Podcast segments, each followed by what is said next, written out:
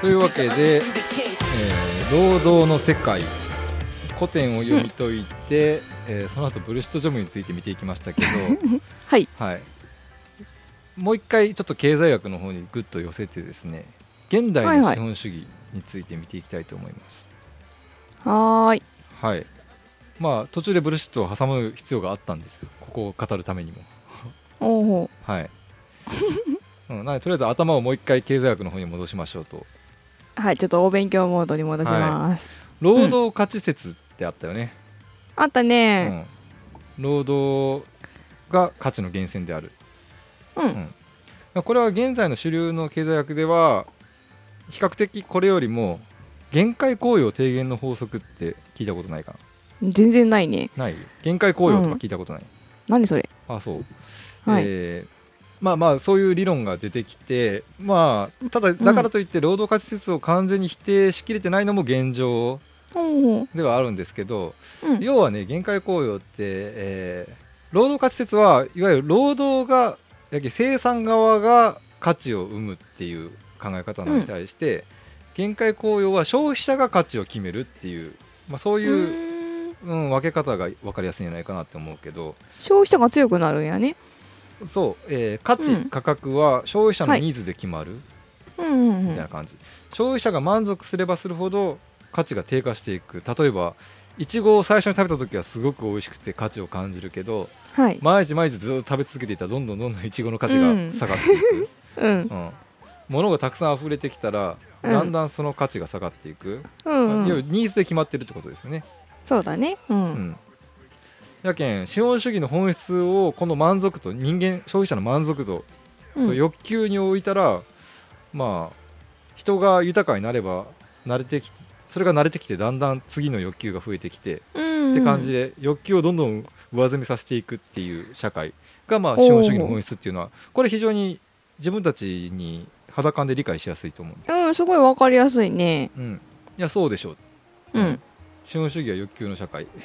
はいはい満足すればその価値は下がるっうんていうのは非常に分かりやすいただ労働価値説を否定するものではないって言われてるんですけどうんこれか、まあ、書いてある本ではそう書いてあって商品にはそのものが持っている投下された最低限の労働量が存在していて価格はそれを下回らないっていう,、いう説明もされてたんですよね、うん例えば車は100円では売られないですみんな車持って、もうそんな車いるって人少ないけどうんだからって車が100円にならないうんなんでかというとそれは、えー車を作るためににある程度の労労働量が投下されているからで、えーうんそれは価値に反映されてるからみたいな、うんうんうん、言い方あったけどでも限りなく限界につ近づいていくんじゃないかなって俺は思ったけどねなんか限りなく玄関に近づいていったのが農産物かなって思ったけどね今げ原価割るけどね 農産物あそうだね悪いけどねこれそうすごく農家に、えーイメージしやすいっていうのは農業ってめちゃくちゃ競争し社会というかあのはい完全に消費者側が値段を決めるっていう社会なので、うんそうやねうん、まあこっちの方が資本主義の本質って言われた方がイメージしやすい、うんうんうん、ただこれにこれだけ労働力がかかってこれだけ原材料費がかかったからこの値段で売ろうって普通企業は決めるんですけど、うん農家はつくどんだけ投資して作ったとしてもそれが市場で周りとの相対的な価格で、うん要は消費者のニーズで値段が決まってしまう。そうですねほんとほんと、うんもう今年豊作やったって言ったら原価なんて関係なくてうん買い叩かれるだけやもんねそうそううん段ボール代の方が高いってことがよく起きそまうすそうよくありますねうん、まあそんな感じで、まあ、今はそういう限界雇用理論の方がまあ主流ですよ、っうんてことは一応言うときますはい言うといた上でうんピケティって読んだことあるない誰それ聞いたこともないないイエティならしてますよピケティって結もうここ10年ぐらいは本当にもうこればっかり経済学者はもうこればっかり喋るって感じ、へってぐらいもうえすごくホットな、うんえー学者おフランスおフランス人やったかな、うん、なんか名前がそんな感じですねそうですね、あのうん21世紀の資本」っていうう本 んを書いて、これがまた分厚いこと分厚い ことそそしてまたななんすかねもう最近のトレンドなんですかね分厚くしてもうひたすら同じことを繰り返してしゃべる書くっていう もうれブルシットジョブなんじゃないあのレビューに書いてあったよよく ここれがブルシットジョブじゃないのって、うん、まあまあけど、うん まあ要はこれ言ってることはすごく単純で、うんえーこのピケティって人は超天才なんですよ超天才おー超天才の学者で、えーまあ、要は書いたことはこの21世紀の資本で証明したことは、R 大なり G っていう不等式をうん証明したんですよ。うんうん R は G より大きいです。それなんですか重力より大きいんですか G は違うね。えー R っていうのは資本の集積によって生まれる価値。はい金融資本とか不動産資とかうんの利益で生まれる価値。うんうん株とかね、投資とかで。うんで G は労働によって生まれる価値、まあ、具体的に言うともっとちょちょっとニュアンス変わるけどでもうん労働によって生まれる価値を G と置いていいんじゃないかな、おーほーおーおーおえ働いた以上に価値が生まれてるってことあの労働者がうん汗流して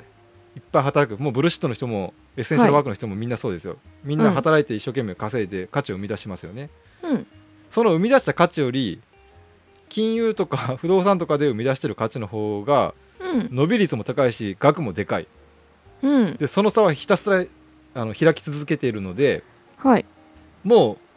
今この瞬間に金持ちが永遠と金持ちになり続けていって労働者はどんどん貧困化していくことはもう決定していますっていうことを証明したんですよ。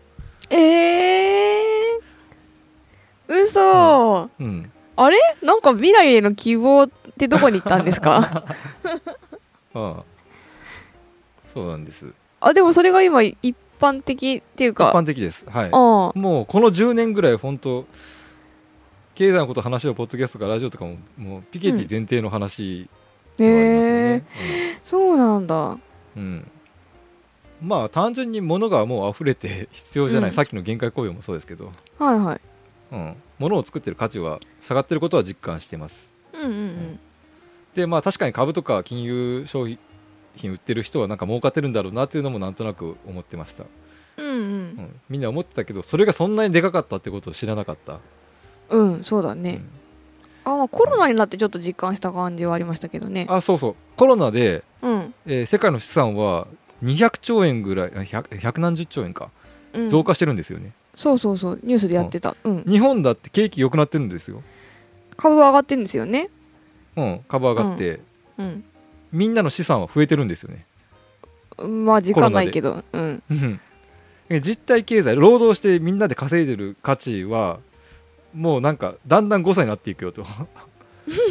うん、資やばい産家たちが持ってる資産があの、うん雪だるま式に増えていってる率の方が断然高くなっちゃってるので、我々の労働なんて所詮所詮誤差の範囲内ですってまだそう誤差っていうほどではないしっかうんうりん稼ぎようけど、 はいうん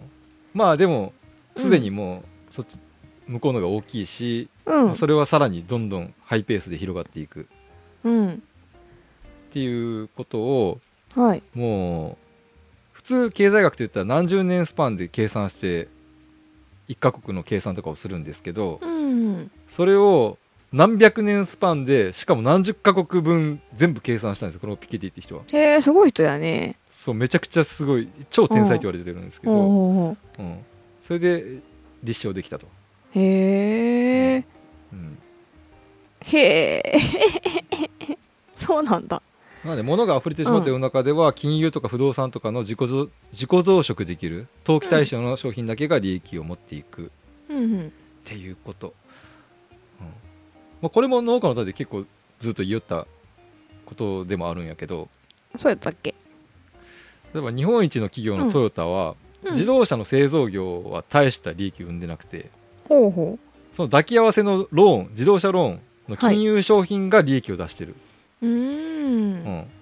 ですよってはいはい 聞いてなかったね俺が喋りようことちょっとだね寝てたかななんでか株価のうん企画したりとかいろいろしょったりしょったのもうんそんなんですけど例えば他の企業でもねただ日本企業に限るようんうんえーマクドナルド日本マクドナルドうんはコロナで業績が上がってるの知ってますかえー、そうなんだい飲食店なのにえー、なんでなんで、それは不動産収入が軸だからですねあそうなんですうねん、資産の50%は不動産、へえうん、で常に増え続けてます、うんえー札幌ビールこれきょ去年の、うん、去年の業績ですね2020年、12, 12月期かあったかな、うんうんでうんまあいいやそこら辺直近のデータです札幌は、うん酒がマイナス40億うん飲料飲食がマイナス100億うんは不動産だけがプラス150あ なんで不動産でへ成り立ってるーへえそうなんだ企業、うんえー例えば映像関係の松竹に関しては、はいはい松竹芸能ですねはい、映像がマイナス21億舞台がマイナス27億で不動産がプラス80億お不お動産で稼いでるなんだかみんな農家みたいじゃんそうそうそううんあのーまあ農家に関しても最後言いますけど、うんえー例えばこの前朝日新聞ポッドキャストで言いよったけど、うんもう新聞なんて大火事で不動産あるからなんとかやっていけてるんですよみたいな話をしよったけ ど赤裸々やなうん実際見たら116億赤字で、うんえー不動産が140億プラスやけんおー確かに不動産でプラスになってます、本当やねうん、TBS とかのテレビ局とかも、まあ、マイナス50億で不動産でプラス62億なんでうー不ん動産で持ってますまあ不動産とか金融商品うんで、まあ、まあ当たり前ですよね世の中の、うんえー価値のほとんどがそれにななりつつあるんですからそこで稼ぐことがうん稼ぐということ現代においてそうなんですねになってくるので、うんえー農協農農業の話もしましたね、うん農協農協なんてねもう50年前ぐらいからすでに収益の7割が金融商品、うんってことはまあ知ってますよそねれは結構知られた話でしょうね、営農部門なんて利益出るはずないんですから、うんまあそうよねうんうん、営農で利益が出てるとしたら、うん農産物の CM をしてるはずなんですよ農協そうですねうん、うんでもずっと JA 共済の CM してるでしょ、 はい JA 共済の CM しかないですねうん、いろんな広報書類も全部共済の書類うんでしょ、う、うんん野菜の宣伝してるチラシなんて作らないですようんないですねうんまあ、農家は大量に不動産所有してますので、うんまあ持ってない人いっぱいいるけどとにかく成金だらけの世界って言っていいと思うんですよ、うんうんうんなんかバカでかいハウスをすげえ建ててこの人大丈夫なんかなと思う人は大体、 不動産でちゃんと稼げてるんで大丈夫なんでうすよね、んうんだしそういう人たちが金融商品をいっぱい農協で使ってくれるおかげで、うんあの農協を回ってるし、はい営農にいっぱい資金も利益を得られてる、うんうんまあ、ん指導を受けられたり、大規模な施設、そうです設ね備を使えたり、恩恵に預かってるわけですよねそうほとんど農家はそその人たちの恩恵を預かれてるわけですよ、うんなのでもっともっと稼いでくれないと困るわけですよねそうだよねそういう人たちは、うんうんまあ、信用事業がなら7600億クソでかいですよねでかいですよねこれね農協の金融し規模って、うん他の大銀行と匹敵するレベルなんですよそうめですよちゃくちゃでかいんですねまあ、農家のじじばばとか親世代の通帳からどんだけ共済で引かれてるか、 まあ、見たらわかると思うんですけど、うん大体共済事業で信用事業とは別に4000億ぐらい、バカでかい営農事業は購買ですねはいはい購買っていうのは農家に物を売りつける農薬とか資材とかね事業です、そうそう、うん農協はあくまで組合で、はい農家のために一緒に買ってあげてるんで購買事業ですね、うん実質は販売事業ですけど名目は購買事業はいが2800億ほうほで販売事業これは農産物を売ってうん儲かる利益ですね、これ1000億ですねう購買の方が多いんだそうそう、うんなんでいやこれ逆にねあの、うん農協悪いって言いたいわけじゃなくて、農協すごく頑張ってくれてるわけですよそうですよねあの野菜を農家から、あの間に入ってうん吸い上げてるって言われますけど1000億しか吸い上げてないんですよ本当です よ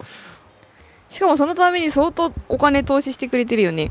そうそう、うんめちゃくちゃいろんな資産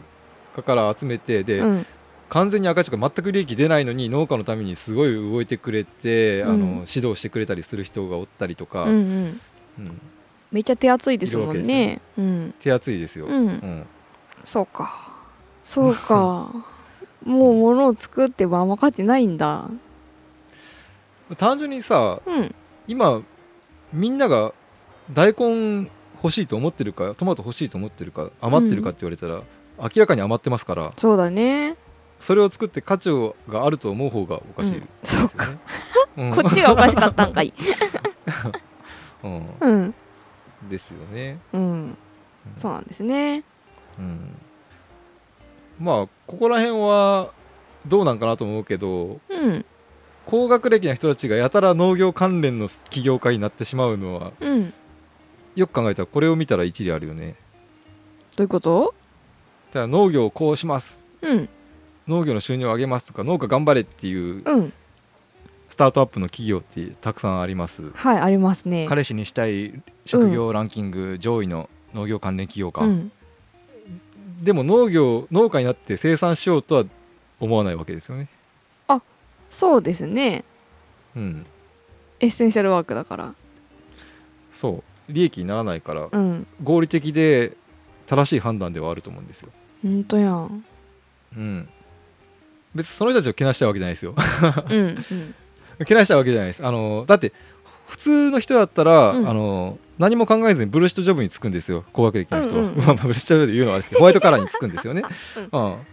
けどそうそうじゃないブルシットしたくないもっと社会的に価値があることに貢献したいと思うから、うんえーそういう企業をするわけなんですよねうんうんでもっとこのエッセンシャルワークの農家の人たちの利益を上げるためにはどうすればいいだろうかってうん考えている人たちなんで、うん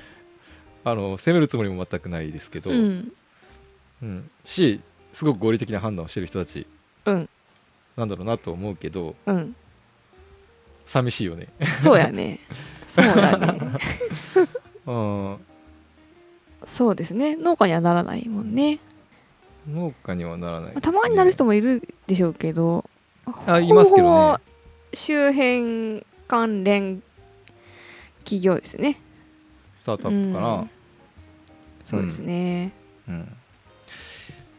まあでもこの最低限の労働がないとみんなが生きていけんエッセンシャルワークっていうのは事実なんやけど、うん事実ではあるけどでも余っとうわけやけんさそんなに求められてもないとよねそうですね求めとうわけではないですね、その人たちをサポートするコンサルとか、うん流通とか、農家のエグゼクティブに就くことで、うん 農家のエグゼクティブ我こそが改革するんだっていう理念うんうをん掲げるっていう,、いう業務そうやねそうですね実態としては そううんですうんうね。んうんそういやこれね、あの例も挙げるけど、あの本当に僕は基本的に好意的に見てます全ての企う業んをはいはいうん、けなすつもりもないです、はいなんでそこだけはご留意ください、そういうあのうん嫌味な別に性格じゃないけんつるちゃ んはそうかねあそうと思うけどねあそう、 それは嬉しいやなんけなしたりとかそういうことしないやんそうですね、まあ事実だけを言いましょう、うん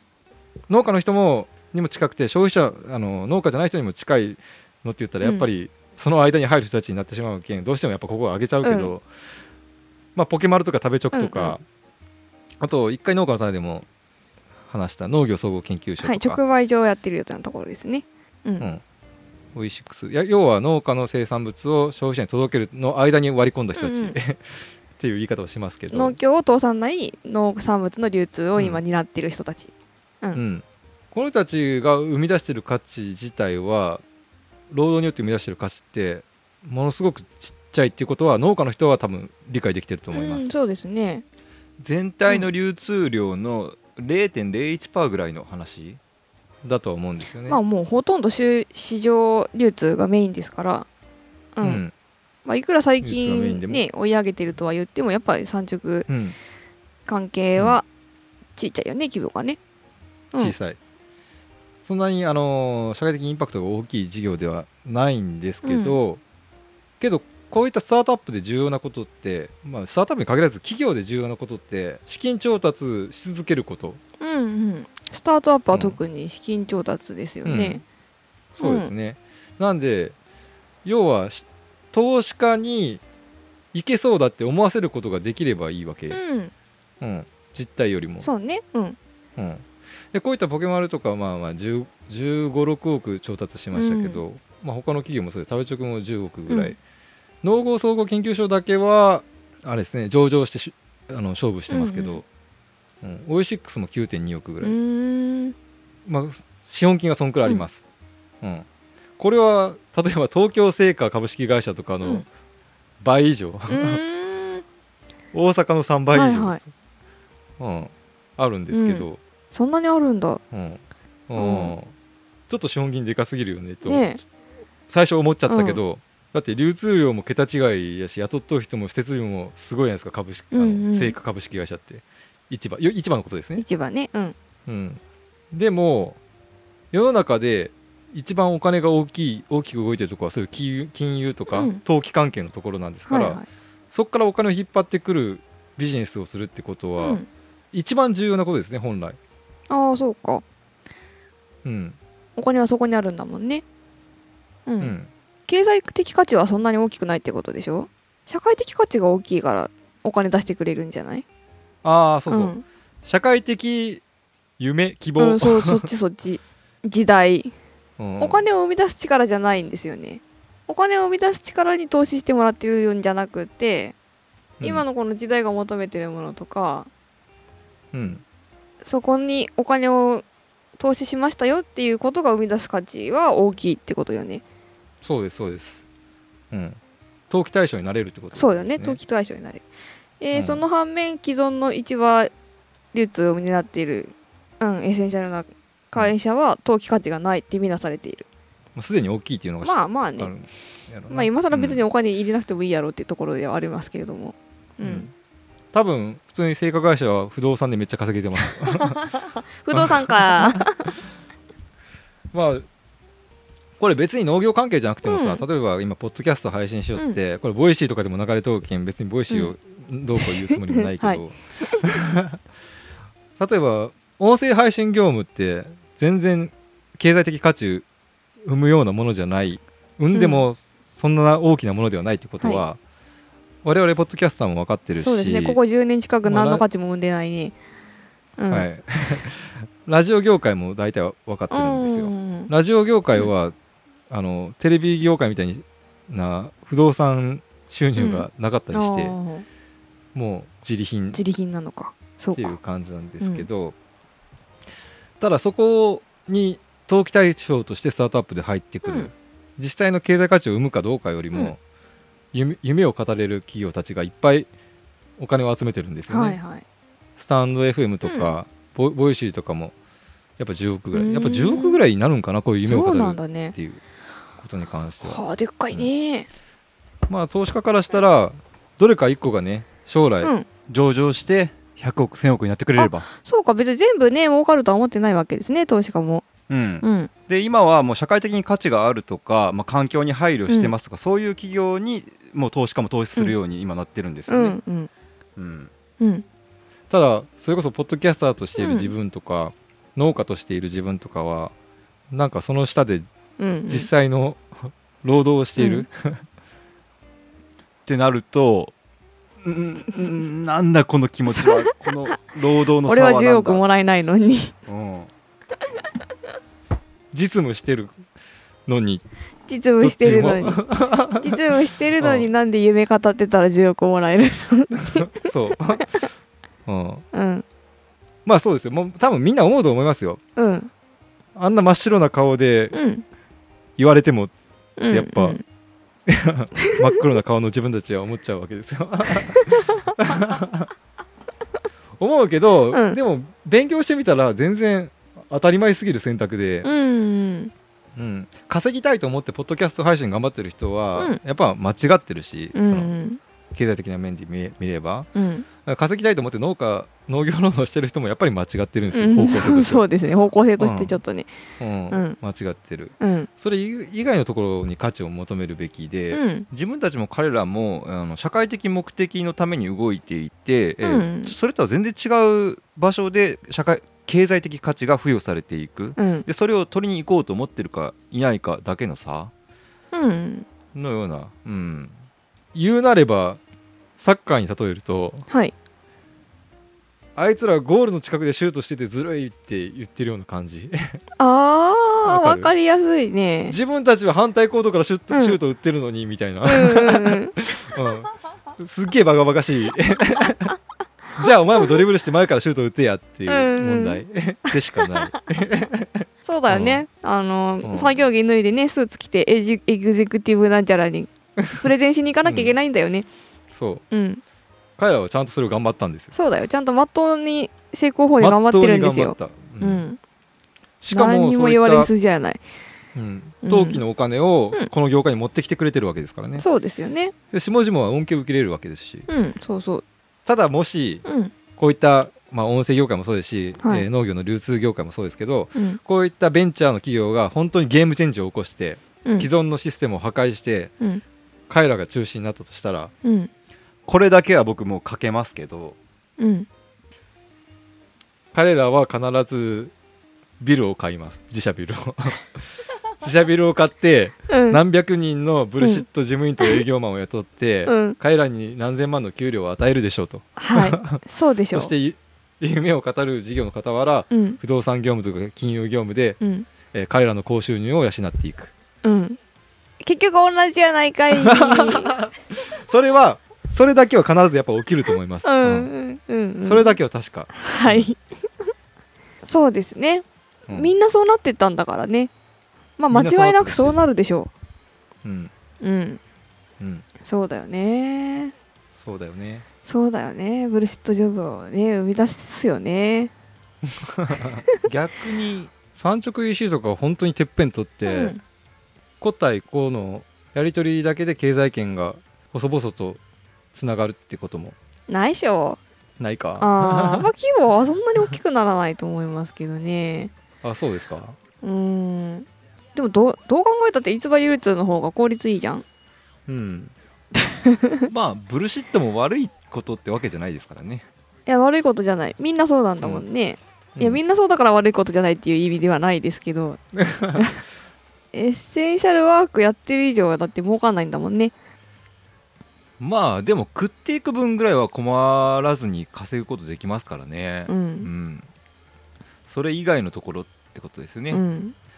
まあ次は第1部の最終回になりますんで、はいえーじゃあこれから農家として自分はどういう労働をしていけばいいのかってことを、うんまあ、答えは出せないですけど一緒に考えていきましょうということではい、うんでは